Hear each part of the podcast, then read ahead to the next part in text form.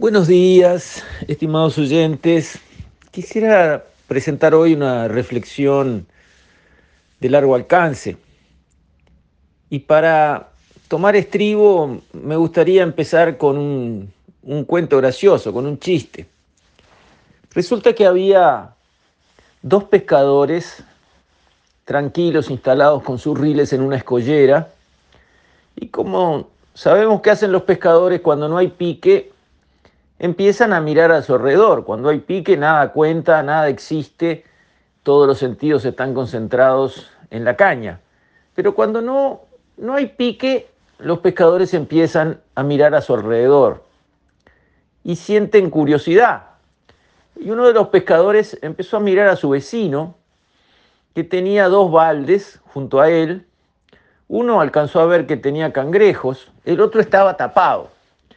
Entonces, como buen pescador, inició la conversación diciendo, bueno, está flojo el pique, ¿no?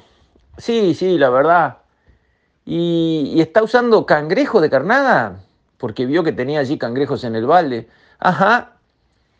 Y, y seré curioso, en el otro balde, este, ¿tiene alguna carnada distinta? Capaz que da mejor resultado en estas aguas. No, no, también tengo cangrejos, dijo el otro pescador. Y este se quedó pensando y no pudo aguantarse y dijo, bueno, pero disculpe la curiosidad, ya que no tenemos pique. ¿Por qué tiene un balde de cangrejo tapado y el otro destapado? Mire, lo que pasa es que este balde de cangrejos destapados son cangrejos uruguayos. Y no tengo problema, no precisan tapa, porque en cuanto un cangrejo trata de empezar a subir para escaparse del balde, los otros lo agarran de las patas, los hinchan para abajo y ninguno se escapa. Ahora, este otro balde son cangrejos importados. Y entonces ahí en cuanto un cangrejo se mueve para empezar a salir, los de abajo lo empiezan a apuntalar, los más de abajo apuntalan a los que apuntalan y al final se escapan una cantidad. No todos salen, pero eh, se van, se van muchos. Mire usted. Y esa es un poco la realidad de nuestra sociedad a la que me quería referir. Recuerdo que un político, no, no sé cuál, habló de la máquina de impedir, una característica de nuestra sociedad que lleva a que en cuanto alguien propone algo, cuanto alguien tiene una iniciativa y muestra, digamos, la decisión y el empeño de encarar algo, aparece una batería de ataques, de críticas, de obstáculos, que opera sin piedad, que opera en un sistema de acoso y derribo, violento, eficaz, duro. No importa cuál es la iniciativa, prácticamente se puede decir que no importa nada cuál es la iniciativa. Puede ser la mejor iniciativa, igual va a encontrar operando esa máquina de impedir. Yo sé que en todas las sociedades del mundo hay gente negativa, negativa, uno, uno conozco personas así. Nunca sale de su boca un, qué buena idea, vamos arriba, nunca. Uh, eso no va a andar. No, no, no te metas. Uh, no, no, no. Pero 100 sobre 100, conozco gente así, 100 sobre 100. Nunca una opinión positiva a favor de algo, nunca. Hay gente así. También hay gente envidiosa, esencialmente envidiosa y finalmente mala. Ven que el otro tiene ideas, ven que el otro tiene fuerza para ir para adelante, ven que el otro puede tener éxito, pecado imperdonable. En el fondo tienen una gran envidia, un complejo de inferioridad. ¿Cómo es que yo no? ¿Por qué yo no? Jamás lo confesarán. Pero en el fondo tienen un complejo de inferioridad, tienen envidia y en última instancia son malas personas. Sí, porque hay personas buenas y personas malas. Y son malas personas que no pueden evitar, con el veneno que tienen adentro, atacar, criticar, frenar, entorpecer, sabotear, todos los verbos que se les ocurran, todos negativos, todos para que no pase algo, algo nuevo, algo que puede ser bueno, algo que puede triunfar y que puede fracasar, como todos los emprendimientos humanos. Sí, pero no estoy hablando de eso, estoy hablando de la, de la iniciativa, de la actitud antes, antes de que la idea ni siquiera pueda intentar llevarse a cabo.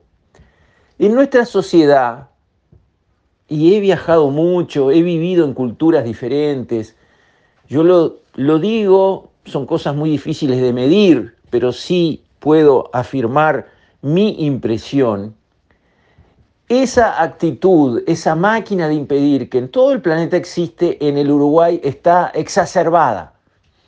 Acá hay demasiada gente que actúa, funciona así y que siente el irreprimible deseo de bombardear todo lo que no nazca de sí misma o en última instancia de su partido político, en cuyo caso se muerde la lengua y no dice nada, pero tampoco apoya ni elogia. Eso es un rasgo de nuestra sociedad que tenemos que empezar a cambiar. Y se puede cambiar. ¿Y cómo se puede cambiar? Lo primero hay que verlo. Lo primero hay que identificarlo. Tenemos que mirar el comportamiento de la gente. Tenemos que entender cómo la gente se porta. Y cuando se porta mal, en términos de lo que estoy hablando, hay que recriminar, hay que reaccionar. Lo mismo sucede con maneras de proceder que antes eran hasta festejadas y hoy son absolutamente castigadas por la sociedad.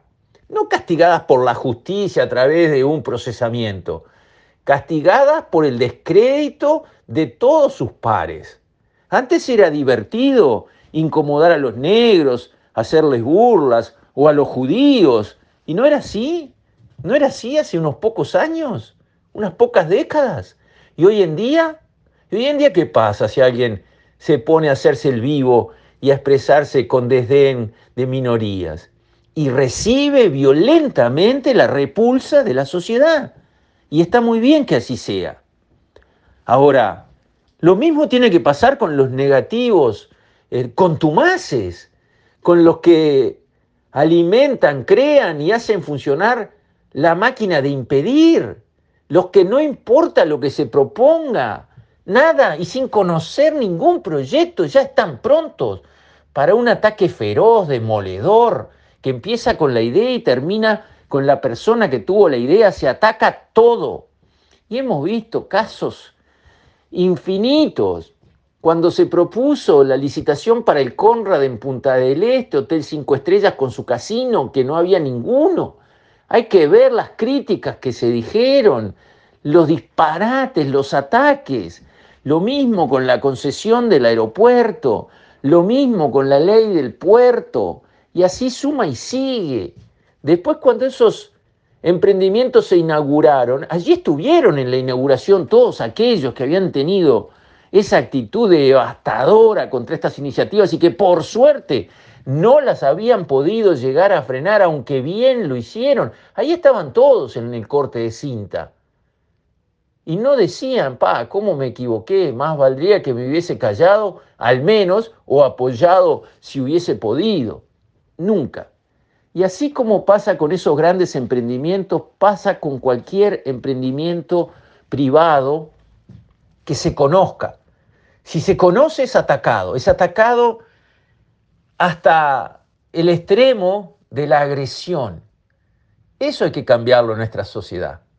Eso no está bien. Eso es un defecto que tienen muchas personas que le hace daño a la sociedad entera y que los demás deben hacerles sentir con su reprobación. Con esto, estimados oyentes, me despido. Hasta mañana, si Dios quiere.